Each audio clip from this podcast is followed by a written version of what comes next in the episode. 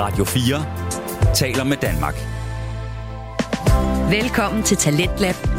Din vært er Frederik Lyne. Hvis du hører det her live, så er det jo ret sent herhen på aftenen, og, og derfor gætter jeg også på, at du sidder med en øh, kop kaffe, eller måske en anden koffeinrig væske. Og det er måske meget passende, for udover at det kan holde dig vågen, så du kan høre de næste to timer af Talentet på Radio 4, som jo er stedet, hvor du kan høre Danmarks bedste fritidspodcast, så er kaffe også det, som en god del af aftenen skal handle om. Vi skal nemlig her i første time uh, høre et afsnit fra fritidspodcasten En ting ad gangen med Tobias Bjerg og Vilas Jakobsen, som er den her naturvidenskabelige samtale-podcast, hvor de to værter de nørder og taler om naturvidenskabelige emner med en god portion hygge indover. Og i aften, ja, der skal det nemlig handle om kaffe, og hvordan kaffe kan hjælpe os med at holde os vågen, og derfor skal det også handle om, hvorfor vi overhovedet bliver trætte, så kaffen kan blive nødvendig. Og i anden time til Talentlab, ja, der smider jeg to gode fritidspodcasts på bordet, som vi skal høre et afsnit fra hver især. Nemlig først er det Gråzonen med Ahmed Omar og Hassan Haji, som skal i parterapi. Og så skal vi også høre et afsnit fra Frygtelig Fascinerende med Maria Kudal, som handler om en helt særlig amerikansk barnestjerne. Men først, der skal vi altså høre en ting ad gangen, så smid du dig i hænderne, lav en god kop kaffe, hvis du ikke allerede har en, og slå dig ned i sofaen og lad dig underholde de næste to timer. Her kommer en ting ad gangen. Hvad er det sådan lidt? Hvorfor, hvordan, hvordan kan du lave et bevidst valg om ikke lige at eksistere i 8 timer? ja, søvn er en tricky ting, og den stjæler 6-8 timer af vores liv hver eneste dag. Men er der noget, vi kan gøre ved det? Introducere kaffen. Mirakeldrikken. Gaven, der bliver ved med at give. Eller hvad? Giver kaffen os faktisk energi og vågne timer, eller køber vi det bare på klods? Tobias har svaret i årets første afsnit af En ting ad gangen. Okay, så du har været i Italien. Ja. Ja. Så hvad, du har drukket vin, Ja. drukket kaffe, Ja. øhm, sejlet på en, på en lille båd, eller er det kun i den der, den ene by, hvor de gør det? Altså Venedig? Ja, også den. Ja, der var jeg ikke. Nå, okay. hvor, hvor er det faktisk, du har været, Henrik? Øh, i sådan i Norditalien. Mm, Der er i hvert fald en masse, jeg ved ikke lige præcis, hvor det er henne, for jeg kan ikke huske det. okay. Men så, der var masser af vin og kaffe. og kaffe. Ja. Hver morgen, god kaffe. Forrygende. Jeg tænker, det er en udmærket segue til at tale om kaffe. Ja. Godt. Hvad vil du gerne vide? Øh, øh, øh, øh, hvor, hvor meget kan jeg drikke, før jeg får det dårligt? Meget. Er det rigtigt? Nej, det kommer, hvor dårligt vil du gerne have det? Hmm. Okay. Jeg tror, en god metrik for at have det dårligt må være, at du ikke kan møde op på arbejde. Right. Altså, jeg, jeg tror, du skal, der skal ret meget til. Det, er- det, er, det er jo forskelligt. Nogle mennesker er også bare sådan nogle typer, de bare sådan... Du ved, før corona, der var folk også bare sådan, ja, jeg hoster lidt, jeg har lidt feber og sådan noget, det er lige meget, jeg kan stadig møde på arbejde. Nu er folk blevet lidt mere sådan, Ja. der skal ikke meget til, fordi man nok måske har lært, at det er måske ikke smart at gå syg på arbejde. Men måske er lige så meget, fordi jeg før i tiden var folk ikke, Nå ja, det er fint, du er med på arbejde, fordi du skal gøre den her ting. Nu er det sådan lidt, please lad være med på arbejde, jeg gider ikke være syg. Ja, nemlig. Fuldstændig. Ja. Og ja, jeg vil selvfølgelig sige, hvis du så vælger at drikke for meget kaffe, og du ikke kan... Ja, øh, jeg ved ikke præcis, det er nok også meget personligt til personligt, men øh, mm. jeg ved i hvert fald, at øh, hvis du nærmer omkring de 100 kopper, Ja. så er det dødeligt. Okay. Fair nok. Men det er også meget. Og jeg tror også, at du begynder at få nogle ret underlige effekter. Okay, øh, så et godt sted- stykke tid inden. Et sted mellem 1 og 100 kopper. Og, og igen, det kommer også an på, hvor meget du er vant til at drikke. Okay. Så hvis Altså, man altså har... sige, hvis du er vant til at drikke 5 kopper om dagen, så kommer du nok ikke til at gøre noget. Men hvis du så lige pludselig, ja, hvis du er en person, der aldrig drikker kaffe, og så du vågner op en dag, og så tager fem helt vildt stærke kopper kaffe, så Ja, tror jeg også, så du får går det den. jævnt dårligt. Hmm. I see, I see. Men er det bare på grund af mængden af koffein, eller er der også andet i kaffe, der gør, at man, du ved, altså andre stoffer? Det er primært på grund af koffeinen. Okay. Og, så, og så hvis du, lad os nu sige, du så vælger at, at lave, tage en Red Bull i stedet for, har en masse sukker i ovenikøbet, så, mm. øh, så gør det dig helt skør. Det er jo, det er jo sådan noget, det er sådan noget oplæsnings. Øh, når, når man skal læse op til eksamen, så er det sådan noget meget kaffe og mange Red Bulls. Sådan noget. Ja, lige præcis. Jeg var jo, jeg var, jeg var i, øh, jeg var i, øh, i Rema her forleden, og så skulle jeg, jeg skulle over til en fest. Øhm, og så, så, var, så, så lød der på missionen, at folk skulle tage snacks og, og drikkevarer med. Så jeg var, jeg var Så i Rema. kaffe med? Nej, jeg var i, det var, det var til, jeg, jeg, jeg, jeg var i Rema, og så købte jeg nogle Red Bulls, og så købte jeg en sixpack, og så købte jeg snacks.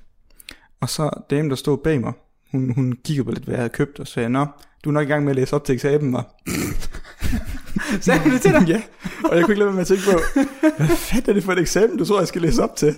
Jo, jeg, jeg, jeg, jeg, jeg tager altid et sixpack, før jeg møder op til eksamen. Ja, det, det, er sådan, det er sådan en, hvor der er sådan, altså, øh, Red Bulls og snacks, det er Ja. til, når du læser op, Mm. og sixpacken er lige til, efter du er færdig. Ja. Du, det var det.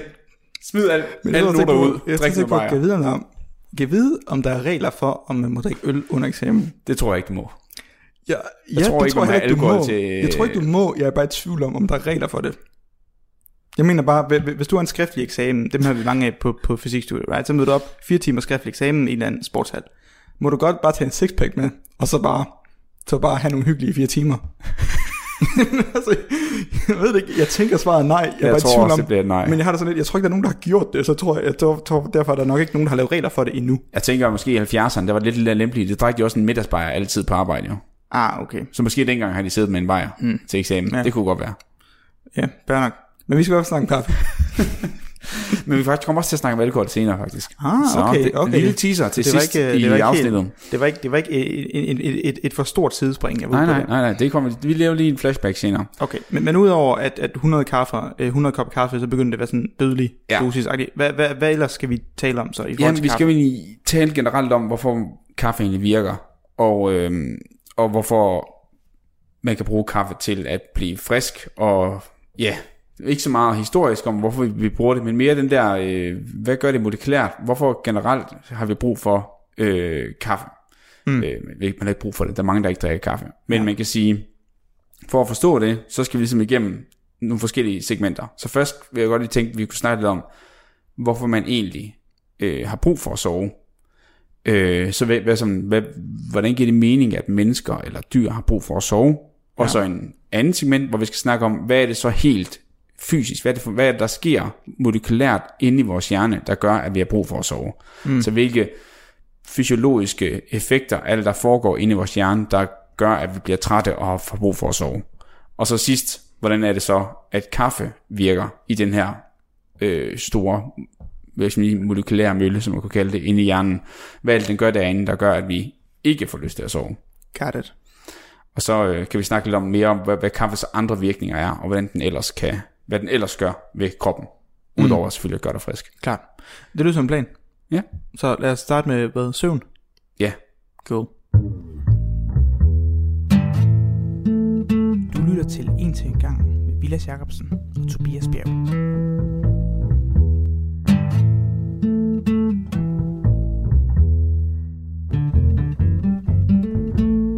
Ja, jeg er begyndt at Altså, optage... det er din kaffe, Jamen, vi optager nu. Nå. Fordi jeg bliver nødt til at tale til det her. Tobias har lavet en kop kaffe, eller lavet en kande, og det smager helvede til. Jamen, det er det- der, der har købt formældet kaffe fra Rema 1000. Det bevares. Købte du også det, der var dernede? Det er derfor, du købte en formældet kaffe og en sixpack og en Red Bull. og så tog du den der formældet kaffe med hjem bagefter. Nej, det skete ikke samme dag. Nej. Men, men under alle omstændigheder, du har brygget den, så må du have taget et vist ansvar for kaffen. Og den smager helvede til dem. Det kan jeg lige godt sige med det samme. ja, det er jeg ked af. Nej, du har, det er nok det kaffe, jeg har købt. Hvor med alting er, vi, skal, vi, vi, vi beslutter sig om, vi, skal, vi starter med at tale om søvn jo. Om hvor, hvorfor man sover. Ja. Så hvorfor øh, bliver man træt i virkeligheden, og hvorfor kan folk have lyst eller øh, have tendens til at drikke koffein fyldte drikke. Yes. Så man kan sige, hvis vi skal starte et sted, så tænker jeg, man kunne... Jeg vil lige starte med en lille quiz til dig. Yes. Du ved, jeg el- du, ved, du elsker quiz. Ja. Jeg synes, du er alt for glad for quiz. Jeg elsker quiz. Okay, Okay, okay, men det er faktisk okay. relativt lige til. Du skal ikke, det er- det er bare sådan en, hvad, hvad tænker du? Fordi vi havde jo for ikke så lang tid siden, der optog vi en serie, øh, hvor vi blandt andet snakker om evolution, og hvordan mange af de ting, den måde som jeg er i dag, har ligesom en baggrund i, der er en evolutionær fordel i, at man gør det her, fordi man har overlevet bedre, og der er et eller andet, der har gjort, at det giver bedre mening at se sådan ud, end det giver sådan ud i forhold til, hvordan man lever. For eksempel, det giver bedre mening for os mennesker at stå oprejst op i forhold til de opgaver, vi skulle gøre, end det var at være nede på alle fire, som vi var i vores forfædre. Øhm, og så tænker jeg, hvad tror du har evolutionær fordel i at sove? Okay, første spørgsmål. Findes der dyr, der ikke sover? Ja. Jeg tænker ikke, jeg, jeg, kan ikke, jeg kan ikke se nogen fordel. Den eneste fordel, jeg kan se, det er ikke at sove, må være sådan en kæmpe, må, må, må, må virkelig ødelægge et eller andet, en eller anden funktion, vi har. Der må være et eller andet, vi gør lige nu, som, som er en fordel. Og hvis vi ikke sover, så kan vi ikke udføre den opgave, For eksempel hukommelse. Lad, lad, lad os sige det. Mm. Jeg, jeg ved det der med, at man kan svært ved at fokusere eller sådan, når man ikke sover. Lad os sige, at vores hukommelsessystem bygger op på, at vi har ikke nogen god langtidshukommelse, hvis vi ikke sover. Og det, og det, det er åbenbart et faktum for, at du kan ikke have god langtidshukommelse, rent biologisk set, hvis du ikke udfører søvn. Ja. Og derfor er det sådan en giga, så det, det, det er værd at sove, fordi sove giver jo ikke nogen umiddelbart mening, ud fra et overlevelsessynspunkt. Det er jo 8 timer, hvor du er utrolig sårbar. Ja, det må man sige. Og man kan sige, det er også mange, mange, der er jo mange dyr, som vi siger, der, der er nattedyr. Mm. Øh, p- pindsviner for eksempel, som, som jæger, så at sige, om natten. Øh, reven nok også, tror jeg. Øhm, og det er jo også fordi, at hvi- hvis du er, hvis du er en kødæder, så er det vel også fordelagtigt for dig, tænker jeg, at jage, når, når de, øh, Når de andre sover. sover. Ja. Right? Så som ud- udgangspunkt tænker jeg overhovedet ikke, der er nogen fordele ved at sove. Fordi du, du er sårbar, du, du bliver angrebet og alle mulige ting. Men, men det er jo så kun hvis, at det, du, den funktion, du kan udføre ved at sove, må være så fantastisk, at det kan svare sig. Ja. For eksempel langtidsudkommelse, så du kan huske, hvordan øh, tidligere fjende har set ud, Ja, og ja. hvordan du skal agere mod dem, eller et, eller et eller andet. Jeg ved ikke, hvad, hvad det lige er, men, mm. men det må være sådan noget. Jamen, du kommer ind på en, en rigtig, rigtig god pointe, fordi at det er jo, som du siger, ekstremt dumt egentlig at sove, fordi du er i en virkelig uholdbar situation, hvor det ikke rigtig, det ikke rigtig øh, hjælper dig på nogen måde øh, at være ved, uden bevidsthed. Ikke?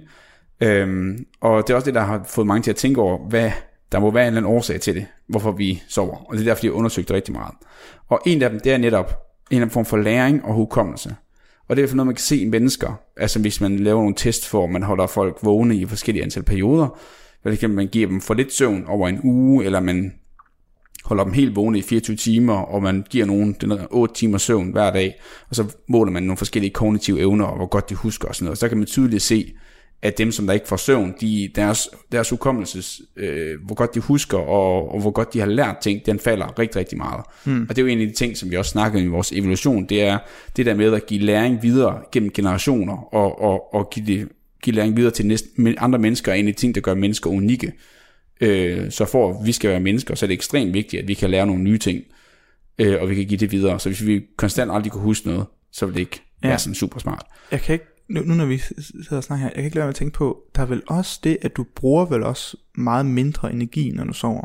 Yes. Nu, jeg kom til at tænke på ligesom bjørne, der går i hi Ja. over vinteren. Så når der er en periode, hvor det er svært at finde mad, så kan det være fordelagtigt at bruge mindst mulig energi, så du, Ja, den mad, du indtager, holder længst muligt. Du er i gang med at ace den her quiz, jo. Det er faktisk nummer to, jeg har skrevet på.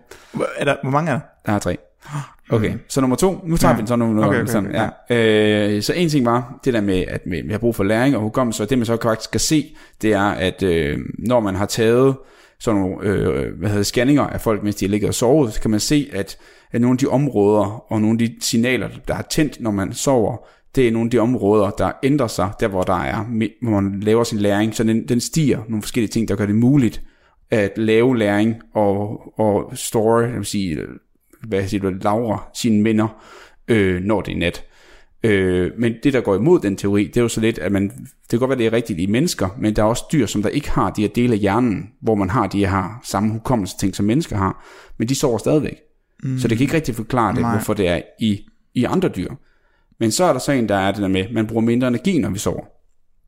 Og det har du nemlig fuldstændig ret i, hvis man tænker på i forhold til at gå i hi. Men der er en stor fors- forskel på at gå i hi og sove, som vi gør det.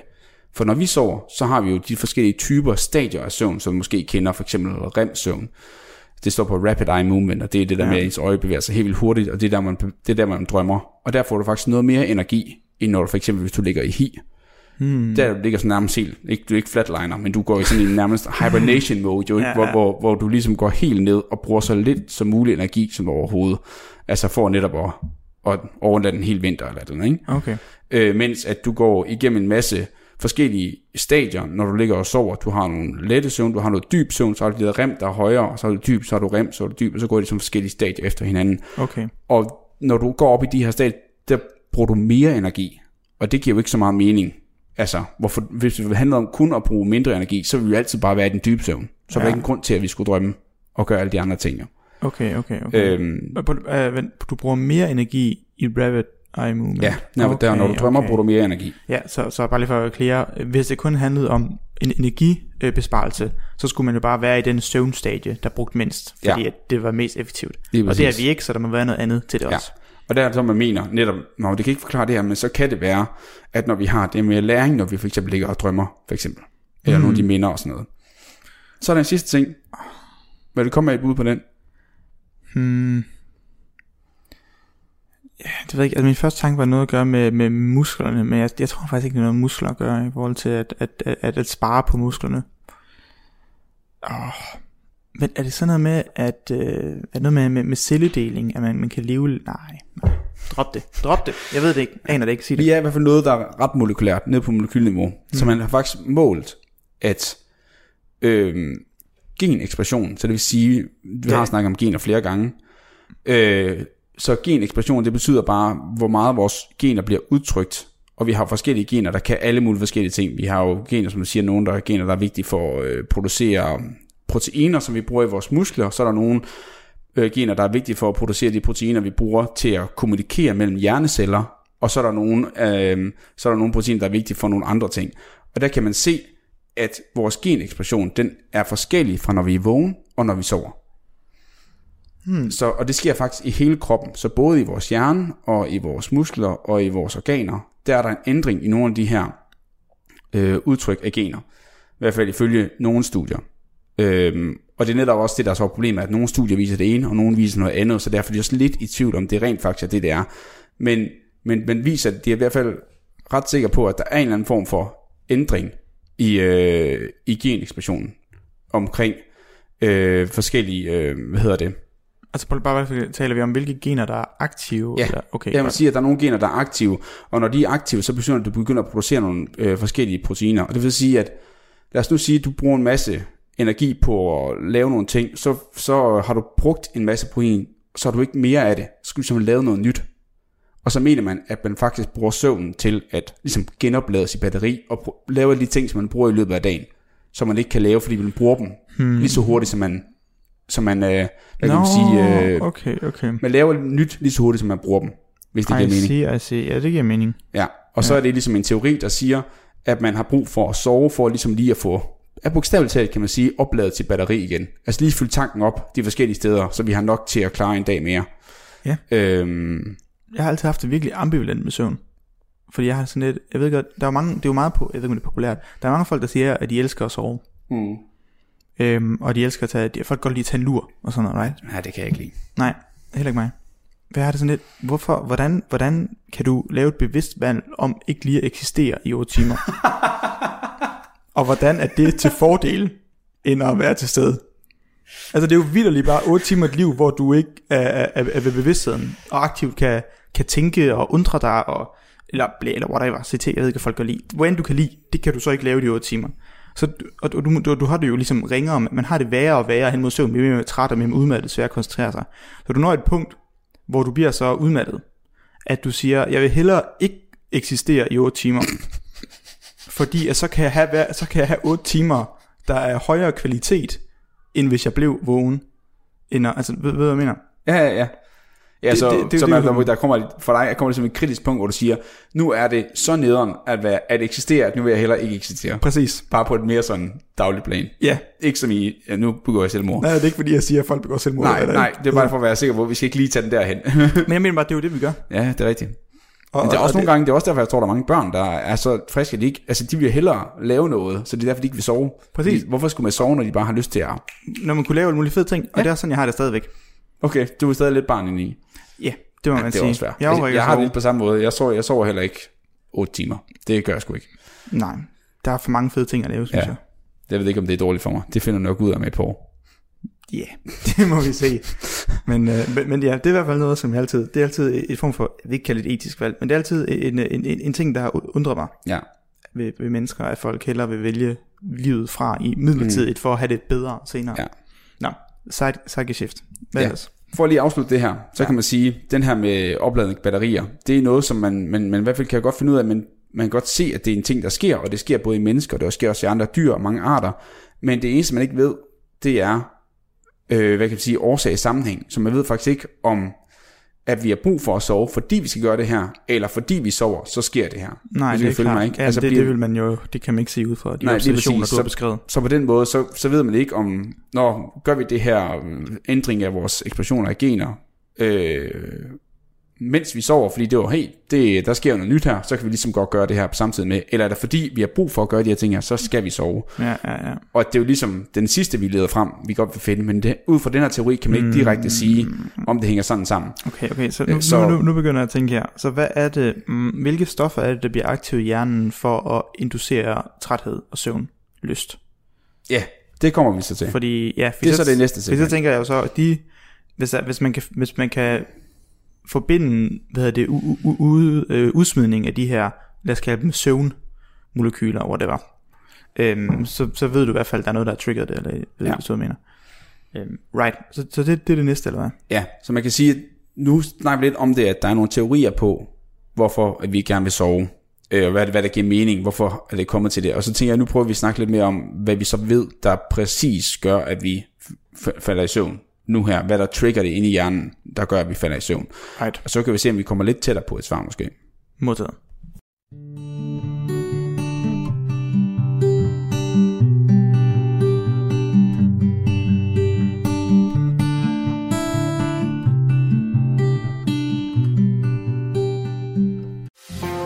Du lytter til Talentlab på Radio 4.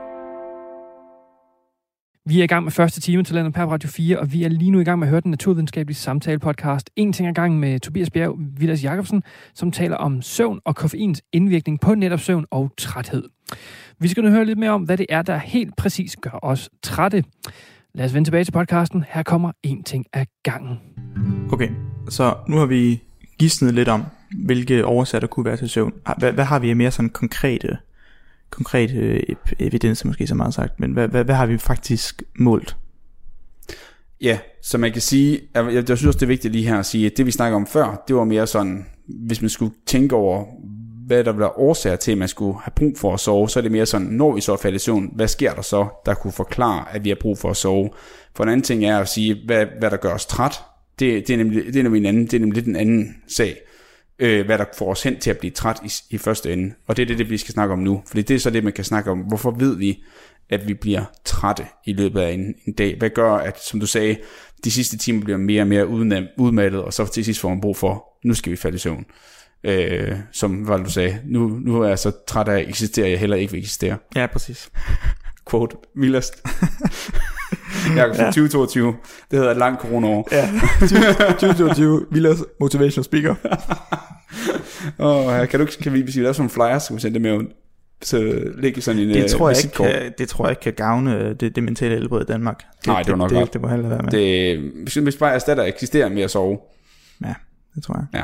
Nå, anyways. Øh, men vi skal finde ind i hjernen, og her bliver det lidt tricky, så jeg skal prøve, du må lige prøve at holde mig lidt hen, hvis det, går, hvis det ender med at blive lidt for langhåret. Så er det, må du lige sørge for at sige, Tobias, lige, Ja, lige. tilbage. Ja.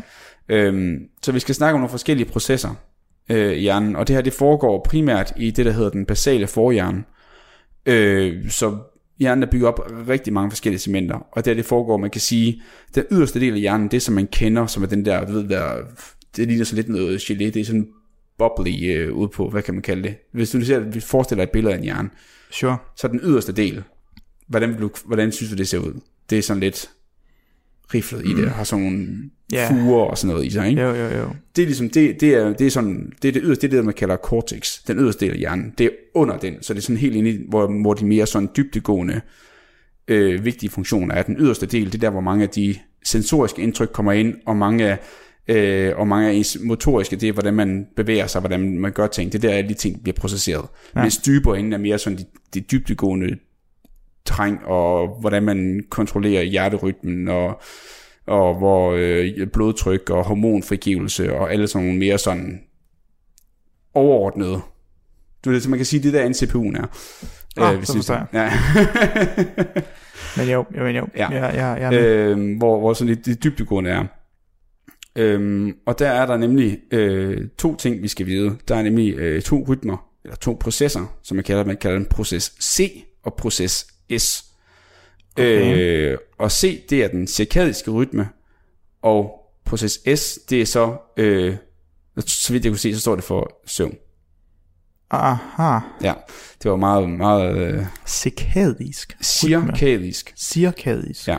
Hvad betyder det? Øh, jeg tror, det kommer af cyklus, med et bud være. for det handler om vores sådan søvncyklus. Okay. Øhm, Men så, så hvad, vi, vi er inde i den indre del af hjernen, så Ja. væk fra, fra den overfladiske, hvad hedder det, co- cortex, som det bliver kaldt. ja, Øh, og der har vi så to processer, vi skal Ja. til tale om. Vi har en, en C-proces, Ja. som var cirkadisk, mm. øh, stod sædet for, og så har vi S for søvn. ja, Og hvad er det for, for nogle to processer så? Ja. Så, øhm, så man kan sige, øh, det der med, at vi har en døgnrytme, det har du måske hørt før. Det er sådan en, en, en ret normal ting, som folk snakker om. Hvad er din døgnrytme? Hvordan er den forskudt? Og faktisk øhm, er der... Nej, hvad vil du sige? Nej, men det er rigtigt nok. Jeg tror ofte folk bruger begrebet, at man har et internt ur. Ja. Altså mit indre Ja, ur. Det er fuldstændig. ligesom der er nogen, de er gode til at ligesom sige, åh, oh, ja, når, i morgen skal jeg op klokken 7. Fint nok, så står jeg op klokken 7. Ja. Og så går man i seng, og så vågner man klokken 7. Eller Ja. ish. Ja, der er nogen, der har, øh, og nogen øh, kan bedre lide at stoppe senere og sådan noget. Og for eksempel så har man også lige kommet frem, og der kommer flere studier frem nu, at faktisk teenager i en bestemt alder, de har et meget forskudt øh, ur i forhold til, når du er ældre. Så det er derfor, at flere skoler faktisk prøver nu på at, øh, at give dem mulighed for, at de skal mødes senere, fordi de bare ikke fungerer godt nok. De er ikke lavet til at stå så tidligt op om morgenen. Mm. De, deres er altså bogstaveligt talt forskudt i forhold til, når du er voksen. Øhm, og så det der med, at folk siger, at "Nå, du er bare doven, når du er teenager, det passer faktisk ikke. Det har faktisk noget at gøre med, at deres biologiske ur, deres cirkadiske rytme, den er faktisk forskudt på grund af, øh, den, de er faktisk nogle helt molekylære processer. Ja. Og det der sker, det er, inde i vores retina, vores øh, hvad hedder det, nethinde, der har vi... Så på øjet. Ja, på øjet, lige præcis. Der kommer lys ind, og det er der, hvor vi ser ting. Så har vi nogle helt almindelige celler, som vi bruger til at observere. Jeg ser, hvad jeg kigger på lige nu, og jeg kan, jeg kan se det er dig, og jeg kan se, hvor meget lys der er. Mm. Så er der nogle andre øh, receptorer, der sidder derinde. Nogle andre, sådan, det hedder fotoreceptorer, dem som der ligesom kan Ja, føle Ja, at sure. føle, at føle lys, Klart. basically. Ja. Øhm, Er det der, Men- der, der, der, er sådan, der er forskellige stave? Er det sådan noget S? Ja. men, men, Ja. ja. med, øh, cones and rods hedder det på ja, engelsk. ja, ja, præcis. Øh, men så er der de her andre fotoreceptorer, som ikke direkte gør noget for vores syn, men de sender så et signal om, hey, hvor hvad er lysintensiteten omkring dig lige nu? Mm. Og så sender de et signal ned til den her dybe del af hjernen omkring noget, der hedder hypotalamus, som man måske har hørt om før. De har mange funktioner også omkring øh, produktion af hormoner og alle mulige signaler. Ja. Og hernede bliver den så, i den her lille område, nu kan jeg godt sige, hvad den hedder, men det er ikke vigtigt. Det hedder det suprachiasmatiske nucleus. Det lyder fantastisk. Ja, ikke? Øh, eller SCN. Det er nu, nu siger vi bare det her hypotalamus, området i hypotalamus. Øh, sender så, øh, fortolker så det her signal for de her receptorer, så der går et signal fra receptorerne i øjet ned til det her område i hypotalamus. Den fortolker det her signal, og det sætter den så videre til noget, der hedder en koglekirtel, som ligger derinde i hjernen også tæt på. Øh, og den producerer så et hormon, der hedder melatonin. Mm. Og jeg ved, du kan huske, Ja, melanin fra... Ja, ja, det kan Ja, huske. det er nemlig vigtigt, at vi har to forskellige. Melanin Ja, ja, ja. ja. er det, som gør din hud mørkere, når du mm. taner Yes. yes. ude i solen. Melatonin er det, der styrer din søvnrytme. Klart. Okay, men altså, øh, okay, så, så, så det jeg jo egentlig hører dig sige, det er, at når det bliver mørkt, så automatisk bliver vi mere trætte. Ja, fordi så begynder vi at producere mere melatonin, Okay. og det piker faktisk sådan midt om natten, sådan Ja. omkring 2-3 tiden, og så begynder det sådan at falde, og så klokken 6, 7, 8 stykker om morgenen, så afhængig af også, ved, hvor du bor henne, ikke, og hvor meget lys der er. Okay, klart. Så, så dit øje, hvad hedder det, har nogle forskellige, øh, hvad hedder det, celler, der kan, der, kan, der kan måle forskellige ting. Nogle måler lyset, og hvad det er for noget lys, hvad det er for nogle farver, og så er der nogen, der måler lysstyrken. Mm. Hvor meget lys er der? Er det svagt lys? Er det skarpt lys midt om dagen? Ja. Og når det så passer med, at det bliver gradvist mindre og mindre lys, så de her celler, de sender et signal øh, til et andet sted i hovedet, som hedder noget med noget, noget. Det er hypotalamus. Ja, præcis. Og, og så når den modtager det her signal om, hov, nu begynder det at blive lidt mørkt, så begynder vi at producere mere melatonin, Mm. ja, og det gør så, at vi gradvist bliver mere med trætte, og Ja. det piker så omkring, hvad, kl. 12 Yes. om natten. Altså Altså- me- mere midt om natten. Okay, ja, okay. Så man når at falde i søvn, inden det piker. Okay, Fordi at man kan sige, at der, det derfra, der, det fra, at vi får signalet om, at det er mørkt, så skal der lige ske nogle signaler, og så skal der produceres noget af det hormon, og så skal det her hormon frigives. Og så når det frigives, så kommer det så tilbage til det her område, hvor det øh, om området i hypotalamus, som vi snakker om før, og derfra påvirker det her øh, melatonin så øh, det vi kalder, man kan sige, det er sådan et vågenhedssignal. Vi har sådan et, et, et, et område i hjernen, der står for at holde os vågen, og det dæmper ligesom alle de signaler herfra. Så det her område i hjernen, man kan kalde for øh, vågenhedsområdet, øh, det, det bliver så øh, dæmpet af det her melatonin. Og så når det ligesom falder, når det begynder at blive lyst, fordi at også selvom du har mørke eller der er noget for øjnene, så kommer der stadigvæk lys igennem din øjenlåg. Du kan jo godt, hvis du, jeg kan man godt fornemme lys, hvis du står med lukkede øjne. Så bliver det ligesom, falder den der øh, produktion, og så, øh, og så kommer den der øh, dæmpning af vores vågenhed, den falder, og så bliver vi mere vågne, og så ja, vågner vi så op. Og det vigtigste funktion er ikke det her, det er ikke at, at få dig til at sove, men det er ligesom at give dig en form for idé om, at du skal være vågen på et bestemt tidspunkt, og for ligesom, ligesom sige, at når der skal gå så lang tid, men du spiser, ligesom du har et sultsignal om, at det er god idé at fortælle, at du skal til at sove nu. Mm. Så ligesom en god måde, hey, by the way, øh, du har brugt dine 16 timer, du har brug for at lade op, eller din, din, din tank er tom, basically, ligesom, ligesom en, øh, på din bil, hvis du har sådan en, der står, hvor der så står, du har ikke mere benzin på. Jeg er totalt med. Ja.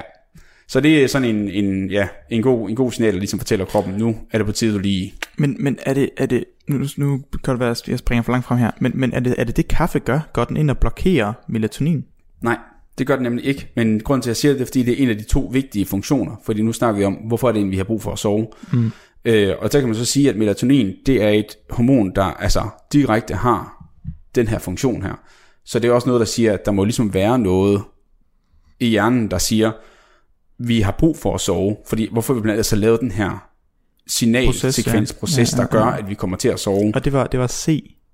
Det var den her cirkadiske rytme. Cirkadiske rytme? Ja. Okay.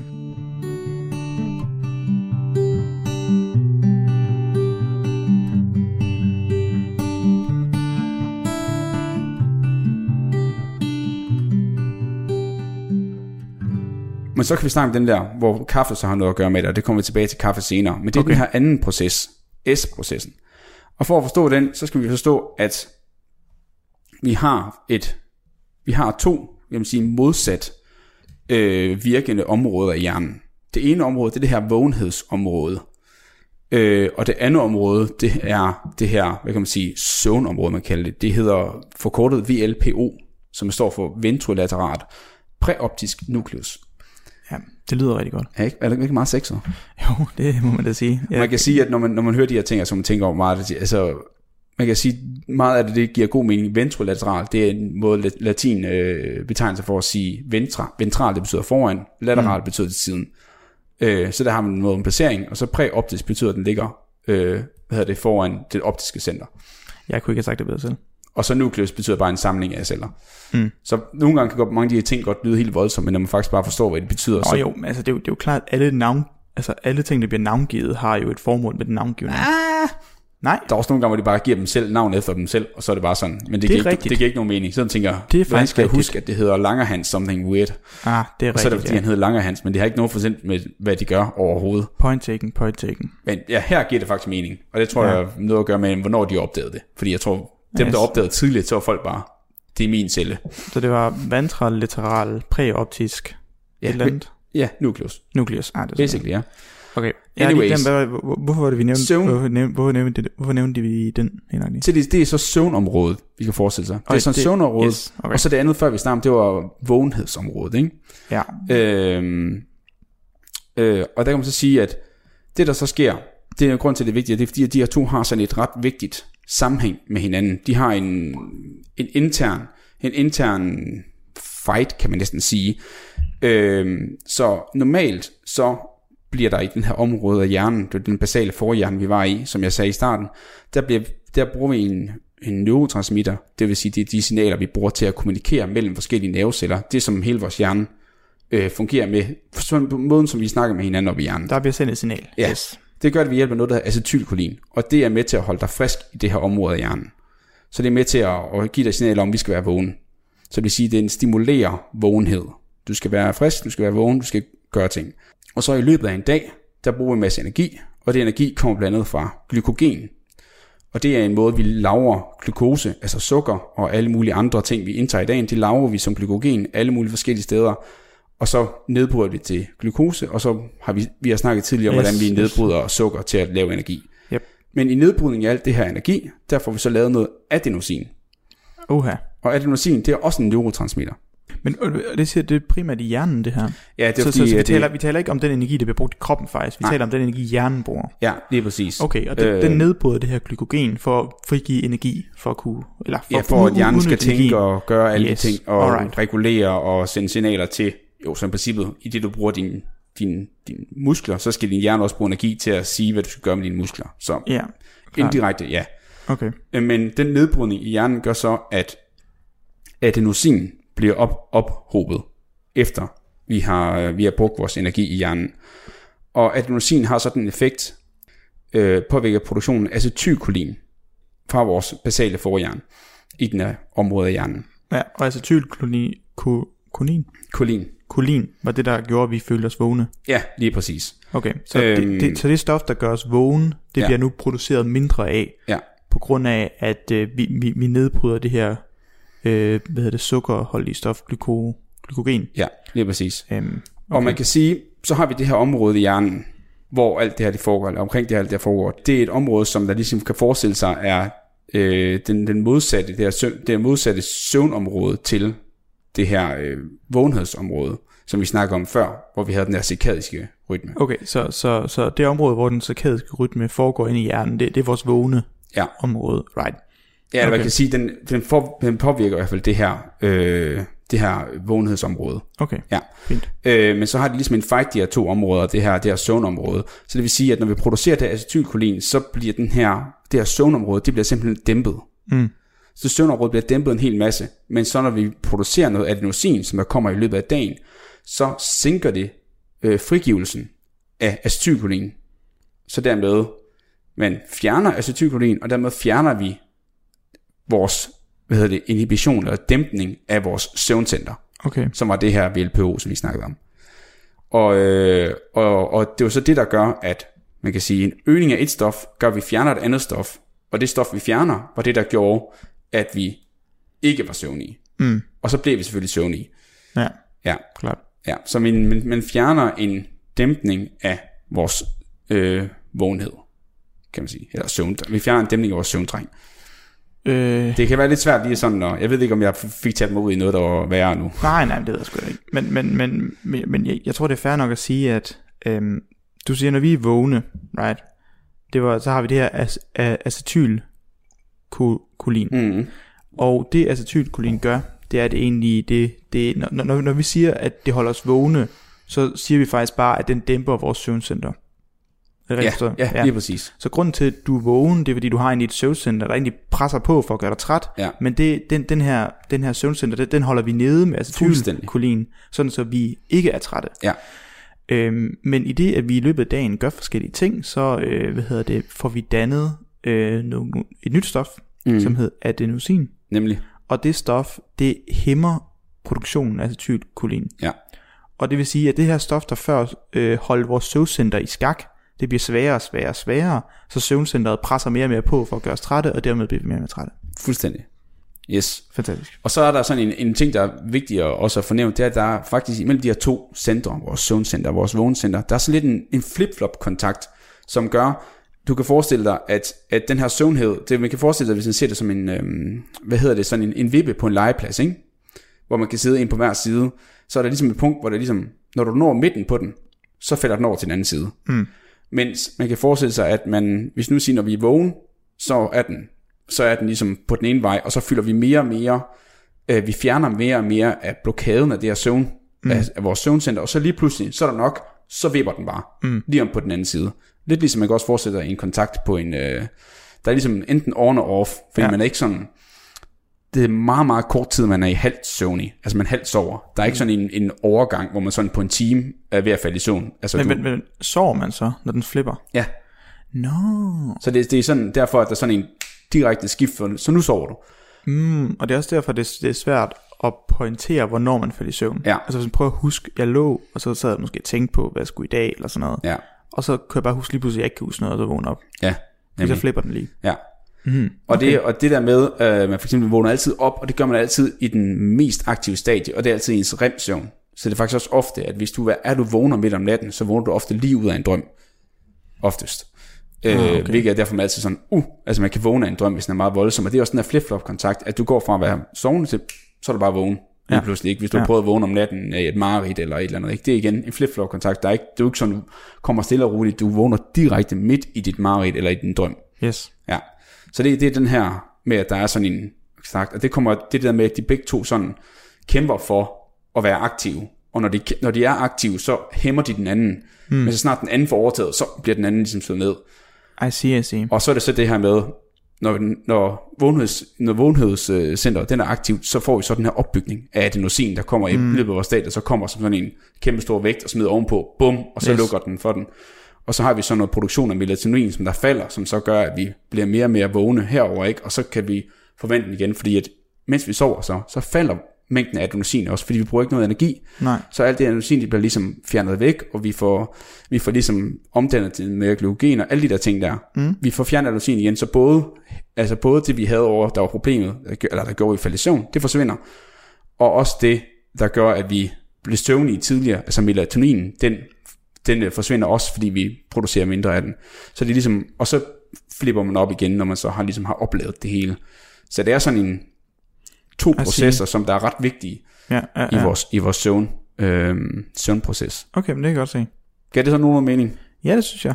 Altså man kan sige, det, det, man kan altid bare have det her simple billede af en vippe, Mm. hvor at man ved, når man, bliver, når man er vågen, så gradvist, så øh, vil, vil den anden ende af vippen få mere og mere øh, vægt på sig, og den anden, den oprindelige tunge vippe bliver lettere og lettere, Ja. og på et tidspunkt skifter det, og når det så skifter, så jeg gøre den anden proces. Og så sidder man bare sådan og kæmper om, om retten til at være på jorden på vippen, Ja. på en eller anden måde. Ja, Øhm, og så, hvad hedder det, og så siger vi bare, jamen den her proces, den øh, hænger op på den energi, vi bruger i løbet af dagen. ja lige så når præcis. vi bruger energi, jamen så gradvist, så skubber vi vippen over til den ene side, øh, men når vi så ikke bruger energi, så kommer der ikke mere af det her stof, som vi Mm. øh, f- f- øh, et eller andet sted producerer ved, ved klip øh, de her gly- glykogen, Mm. øh, og så vil man tilbage igen. Ja, og man kan sige, så kan vi sige, hvis nu tager tilbage til vores første segment, hvor vi snakker om, hvorfor giver det mening, at vi sover, så her har vi så snakket om, at der er i hvert fald noget med en ophobning af nogle stoffer og nogle ting, jeg siger, men hvorfor det præcis er, at ophobningen af adenosin gør, at vi skal blive trætte, det er jo svært at sige, fordi det virker jo som, man kunne bare have, have lade være med, at det Det er, jo, fungerer det, er jo en, det er jo en tricky ting, fordi man kan sige, tydeligvis har hjernen outsourcet den her proces til et separat afdeling. Ja, det, det må HR tage sig af. Præcis, så der sidder, der har været et eller andet tidspunkt, hvor at, hvad hedder det, resten af hjernen har behov for et eller andet, og så er den bare kreeret en afdeling, der sørger for, at det her sker. Men, men de processer, der har brug for det, er ikke direkte koblet op på den her soveproces. Det er det, der ligesom er tricket. Ja, og så man, det der med at lige præcis få koblet alt sammen til, giver det mening, altså fordi en ting er, at jo, der er den her proces, der gør det, men det er ikke noget, der påvirker alle de andre processer i kroppen. Mm. Det er sådan ligesom et lukket system, kan man sige ja, på præcis, en måde. Ja, præcis. Øh, som der kommer af af alle de ting, som vi har snakket om Ja, indtil så det er derfor, vi kan ikke få lov til at se, hvorfor vi gør det. Ja, nemlig. For hvis det var sådan noget med, Nå, nu har du brugt øh, musklerne og gjort alt muligt i kroppen, så har du brug for at gå, altså, Men ligesom altså, for man kan sige, en, ud, ud fra et evolu- ja. evolutionssynspunkt giver det jo e- egentlig også okay mening, for, for lad os sige, at du har haft på et tidspunkt en eller anden præ, øh, præ, præform af menneske, right, som, øh, som, som, som ikke sov lige så meget, eller sov meget, meget lidt. Ja. Øhm, øh, så i det, at de begynder at sove mere og mere, så er der nogle andre processer, der klarer sig bedre, Ja, og så vil du normalt klare sig bedre, men det betyder ikke, at de processer, som gerne vil have, at man sover, direkte påvirker, de kører bare bedre. mm, Øhm, og så derfor kan du sagtens have to systemer, der vokser uafhængigt af hinanden, sådan, øh, altså, right? Ja, ja, det giver god mening. Og, Så, så på den måde så er det også- ikke så underligt, at de behøver ikke at være koblet op på hinanden. Og der er også en forskel på at sige, om et, et noget, der er op, op, øh, opretholdt, øh, for eksempel, det kan vi sige, grunden til, at vi startede med at sove, kan måske være, fordi vi har brug for energi. Men så er der så kommet nogle ekstra funktioner på søvnen mm. senere, som har gjort, at den der er vigtigere. Så vi kan godt være, at det startede på grund af, at vi skulle bruge energi, men så er den fortsat på grund af nogle andre ting, og så har vi fået de her forskellige stadier af søvn, som gør, at vi kan nogle mere komplekse ting. Præcis. Øh, og så derfor kan det være svært at finde ud af præcis, hvad det er. Alright, men, Men, øh, nu skal vi snakke om kaffen, right? Ja. Så hvad er det faktisk, kaffen gør? Ja, du, det, var lidt, det var lidt en lang vej hen til det. Ja, og, men, Men, det er øh, sådan en naturvidenskab altid. Ja, det var det, og jeg, grunden til, at jeg tog det var, det er, fordi jeg synes, det var vigtigt, at man forstår, hvorfor vi har brug for at sove, før man forstår, hvorfor kaffe egentlig virker. Yes. Så jeg tænker, at det næste, vi skal snakke om, det er koffein, og hvordan den, øh, ja, Påvirker det her system. Ja. Yes, super.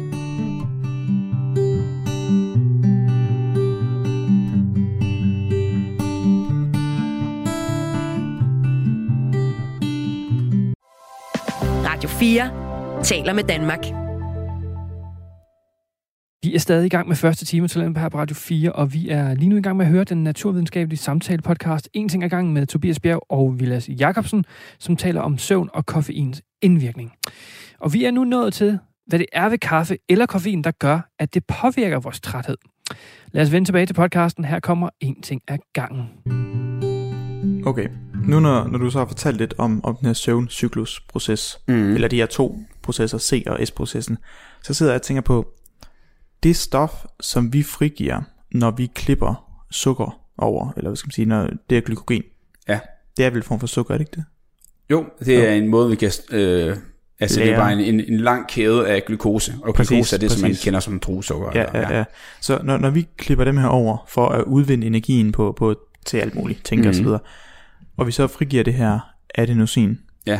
som jo gradvist gør os trætte, øhm, i hvert fald indirekte, er det, er det det, koffein gør? Går den ind og, og, og kobler til det her adenosin, så det ikke kan virke? ja. Altså har, har den nogle bindinger, sådan, så den binder sammen med adenosinen, sådan så adenosin ikke kan bruge dens virkning, og så derfor så bliver vi mindre trætte. Er, er det sådan noget? Ja, men det vi kan faktisk gøre, det kan være, at vi kan smide billeder med, når vi laver, uploader den her, det man kan faktisk se et billede af, hvis man ser molekylet koffein og molekylet adenosin, så kan man se, at de ligner hinanden faktisk ret meget. Så de kobler ikke direkte til hinanden, men det den gør, den kan binde det samme sted, som adenosin kan. Mm, okay, så, så ligesom den, dens parkeringsplads, Ja. hvor, den, hvor den vil holde normalt, ja. Den bliver optaget. Ja. Så man kan forestille sig som to biler, der ligner hinanden. Ja, man kan forestille sig, man kan forestille sig faktisk, at adenosin, den har faktisk fire parkeringspladser. Ja, og ude for de her parkeringspladser, så står der selvfølgelig navn på tilhører person ja. X. Ja, nemlig præcis. Men den nye her, den hedder næsten det samme. Ja. Så, så den kan godt tillade sig at holde sig. Og når man så tror, skal den have en parkeringsbøde, så siger man, ah, det er vist det rigtige navn, hvis ja. Ja. man ikke lige kigger efter. Ja, nemlig. Så den, den står ligesom i vejen. Og det har så forskellige effekter, afhængig af hvor det er henne. Og så en af de her parkeringspladser, en af de her receptorer, som man så kalder det, hvis det er inde i hjernen, det er så den her øh, receptor, receptor, som er i det her søvncenter.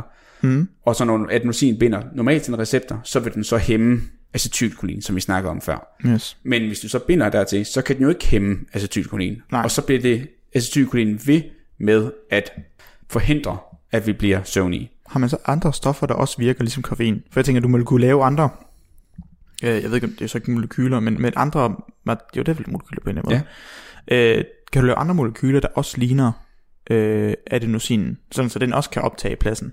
Ja, det, det kan man i princippet godt gøre. Øh, der er lige nogle vigtige ting. Det er for eksempel, at det, det afhængig af hvilken størrelse den har, så skal det også komme over det, der hedder blod-hjernebarrieren. Øh, Ah. Så for eksempel, hvis du indtager noget igennem her, så er der en meget vigtig barriere, der gør, at alt ikke kommer ind til vores hjerne. Øh, Okay, så der, er, der er masser af sådan ting, som der gør det svært at opnå noget, og koffein virker ekstremt godt på det her område her. Men man, man kunne sikkert godt gøre noget, der kunne noget lignende, men problemet er, at de her receptorer findes også alle mulige andre steder i kroppen. Ja, så man kan risikere at lave noget, der, der virker her, men også kommer til at virke andre steder, ja. og så have alle mulige bivirkninger. Ja, og man kan lave Okay. nogle selektive eller blokker, som kun blokerer den ene, for eksempel der. Men det må heller ikke gøre det for godt, fordi så bliver det for voldsomt og sådan noget. Man kan sige, at det kaffe også gør, den blokerer de her andre parkeringspladser, som vi snakkede om, men de findes også andre steder i kroppen. Så det går ikke kun til hjernen. Så blandt andet så betyder det også, at, at når den kan blokere øh, den her receptor i hjertet også, så gør det, at vi får nogle kraftigere hjerteslag, og vores hjerte kommer til at slå en smule hurtigere, og vi øger blodtrykket. Især Det i folk, lyder som i ikke tager sig det. ikke godt. Nej, det er, og det er jo især folk, som ikke tager det øh, normalt. Mm. Øhm, fordi man kan også, hjernen kan også godt vende sig til det. Øhm, øh, og, det, og, det, og det samme, som man også oplever, at i nyren har det også en effekt, hvor det er nemlig også med til at øge blodtilførselen til nyren, og så udskillelsen af natrium i nyren, hvilket gør, at man faktisk skal tisse mere. Okay. Okay. Øh, hvilket de fleste, der har drukket kaffe, nok også kan lægge mærke til. Ja, at hvis de- du drikker de et glas vand eller en kop kaffe, så ja. skal du tisse mere efter kop kaffe, end du skal efter en Ja, Glas det vand. er vanddrivende. Ja, lige præcis. Øh, så det er nogle af de der samme effekter, som det har, og man har så fundet ud af, at effekten på din vågenhed er opvejer, kan man sige, effekten af de andre ting. Ja, Og der er lavet men, men det, masser det er vel masser mere for, for et menneskeligt synspunkt, er det ikke det? Jo, jo, jo, fuldstændig. Og så er der lavet masser af studier om, hvor vigtige øh, kraftfremkaldende, og om det har nogle gavnlige effekter og alle mulige andre ting. Er det og så er der jo- det er, jeg tror ikke, at der er nogen, der har fundet nogen endegyldige beviser for, at det skulle være kraftfremkaldende, så vidt jeg har, så vidt jeg har Okay, set. så, Men så der er hvis sikkert der er en nogen, der effekt, vil, så er den nok så lille. Ja, og folk har alligevel drukket kaffe af ret lang tid. Ja, så du tænker, man, man, man må have noget data. Ja. Okay, øhm, godt nok, godt nok. men det der man kan sige omkring koffein, det er også, at man kan sige effekten, det var noget, når jeg lige sidder og læser omkring det her, så kommer der en masse sjove ting, der kommer komme frem, så effekten af kaffe, den piker omkring 1-2 timer, efter du har indtaget det. Øh, så det vil sige, ja, og det kommer ind på, hvor, hvor, hvor, meget, hvor meget du plejer at tage, og hvor, hvor stærkt din lever er, for den skal lige filtrere nogle ting fra og sådan noget. Klart. Øhm, og så, og så øh, halveringstiden af kaffe, det vil sige, hvor lang tid det tager for kroppen at nedbryde kaffen. Øh, den er omkring 3-7 timer, afhængig mm. af personen. Og der var det så ret interessant, at faktisk hos kvinder, der tager p-piller, har man lavet en undersøgelse, der viser, at den næsten bliver fordoblet den tid. Nå. Så øh, den tid, det tager for koffen at blive øh, nedbrudt, den er noget længere, hvis du tager p-piller som kvinde, end hvis du bare ikke tager p-piller. Øh, samtidig med, hvis du ryger meget som mand, så viser det så, at den faktisk forkortes en hel del. Så det vil sige, at din effekt af kaffe, den forsvinder hurtigere. Mm, hvis du ryger. Ja, en del. I hvert fald som mand. Det, og det, det, er det er jo nogle undersøgelser, der er lavet, hvor de bare har spurgt om en hel masse ting, og så har de bare set, at der er en sammenhæng. Ja, ja, de har fundet en eller anden statistisk ja. korrelation. Ja. ja, lige præcis. Så lige præcis, hvad der gør det, det skal jeg ikke kunne, øh, kunne vide mig klog på. Klart. Og så en sidste ting, jeg synes, og det var nemlig det, som vi snakkede om helt i starten. Der havde du købt en sixpack, og du mm. havde købt en Red Bulls. Ja. Det var, at man også fundet ud af, at der er en relation til, hvordan alkohol og koffein, de har det med hinanden. Okay. Så det vil faktisk sige, at når du tager dem sammen, så har koffein ikke nogen effekt på, hvordan alkohol påvirker dig. Men alkohol har en effekt på, hvordan koffein påvirker dig. Nå. Så det vil sige, at hvis du tager begge ting samtidig, så mister du ikke nogen af din effekt, du normalt får, når du drikker alkohol. Altså du bliver lidt svimmel, og du øh, mister lidt, altså hjernens funktioner bliver svækket generelt, og man mister noget motorkontrol, altså man, man bliver mindre, øh, man bliver mindre, ja. Ja, alt det der, der sker. Og alle koordineringer, alle de ting, man er vant til. Det, det bliver ikke påvirket af koffein. Men til gengæld, så er den effekt, du er vant til at få af koffein, den bliver sænket af dit indtag af alkohol. Hmm. Så det vil sige, at hvis du er vant til at blive frisk af at drikke kaffe, eller tage en Red Bull, eller indtage en koffein, så forsvinder den effekt af at drikke alkohol. Det er interessant, for jeg har jo altid tænkt, at sådan noget, at du ved, hvis jeg har været langs, så at sige, at så var kaffe i sådan Irish coffee, Ja, eller en eller anden, eller en eller anden drink med, med, med, med Red Bull i, det var godt til at være opkvikkende. ja. Men det er jo så tydeligvis ikke så opkvikkende, som det kunne have været. Nej, altså hvis du bare har taget den alene, så har du fået meget mere ud af det, og så Men, drukket men, men, bagefter. men jeg skal, er, det, er det, når du faktisk drikker det samtidig? Ja, det behøver ikke være samtidig, men hvis du drikker det inden for samme periode. Altså, mm. Okay, så hvis man, hvis man er til en fest og tænker, åh, oh, jeg er godt nok træt, så øh, har det ikke lige så god virkning at drikke en, en, en, en, en kaffe eller en Red Bull. nej, lige præcis. Altså, det har vel men, men det kommer også an på, bare, bare hæmmet, ja, hæmmet det kommer virkning. også an på, at hvor meget du så gør. Ikke? For hvis du tager fem kopper kaffe og drikker en øl, så betyder det nok ikke så meget. Men hvis du tager en kop kaffe og fem øl, så, Ja, ja, siger, siger, siger point. og så kan man sige, at afhængig af hvor stærkt du laver din vodka Red Bull, så kan du måske også have forskellige effekter. Ikke? Ja, ja, det er godt. jeg kan godt se. Ja, der er sådan Men øh, de aftener nede på Kugestarter, hvor man får serveret 120 vodka Red Bulls, så, så ved jeg ikke lige, jeg tror ikke, det er helt sundt. Nej, det er det nok ikke. Øh, men det var bare en sjov ting, jeg tænkte, at det er nok mange, ja, som du selv siger, der har tænkt, at man tager lige en kop kaffe, men Ja, ja. effekten, der er nok stadig en effekt, man skal bare have noget mere kaffe for at opveje den effekt, som alkohol den sænker. Klart, klart. Ja. Du lytter til Radio 4. Du lytter til Talenter på Radio 4, og ja, jeg prøver så lige ind her, da vi snart skal til nyhederne her på Radio 4. Vi er jo i gang med at høre den her naturvidenskabelige samtale-podcast En ting ad gangen med Tobias Bjerg og Vilas Jacobsen, som taler om søvn og koffeins indvirkning på netop søvn og træthed. Og når det kommer til kaffe, ja, jeg er jo journalist, så jeg har selvfølgelig et, et, et, et kærligt forhold til kaffe, men jeg har lidt et ambivalent kærligt forhold til kaffe. Eller koffein, kan man også sige. Da jeg jo, altså, jeg, jeg sætter virkelig pris på en, på en rigtig god kop kaffe sådan et par gange om dagen, og jeg kan da også godt lige kværne en, en energidrik, hvis det giver mening. Men hvis der går en dag uden, at jeg får koffein, så får jeg simpelthen den mest voldsomme hovedpine. Altså, vi taler altså, lammende hovedpine. Altså, jeg er i hvert fald ifølge min kæreste, eller min kone, hedder det, øh, totalt total ynkelig og total udulig. Og, og hvis jeg selv skal beskrive det, altså når man har den her tordende kaffehovedpine, hvis man kan kalde den det, altså jeg føler nærmest, at jeg skal dø. Altså der er jo de der hovedpiner, man kalder øh, klyngehovedpiner, hvor man siger, at man nærmest får lyst til at putte et eller andet igennem hovedet for at få det til at stoppe. Det er sådan, det føles. Det dunker bare, lige som sådan en, en, en pil ind i øjet på en. Og det er, altså, det er sket et par gange, hvor jeg simpelthen har af en eller anden grund glemt at få en, enten en kop kaffe eller noget andet koffein i løbet af dagen, og så slår det altså bare hårdt, fordi at kroppen er vant til, at der bare kommer et eller andet ind i, ind i blodet. Det er fuldstændig frygteligt. Og, øh, og det er også derfor, at når jeg siger, at jeg har det her lidt ambivalente forhold, det er jo det, altså jeg hader jo så øh, koffein, selvom jeg også elsker det. Altså det er jo, det er jo en gift, der holder mig i gang og gør mig kvik og glad i løbet af dagen, og den, øh, det føles så rart, når man får den første slurk. Men på samme tid, så, så har jeg den her øh, respekt, men også den her frygt for, at den kan jo takle mig fuldstændig, hvis jeg negligerer den. Det er fuldstændig vanvittigt skræmmende naturstof at have med at gøre. Nå, nok om det. Vi skal til at runde af her på øh, første time Talenter per på Radio 4, og vi er stærkt tilbage i time 2, hvor vi skal høre resten af En ting ad gangen.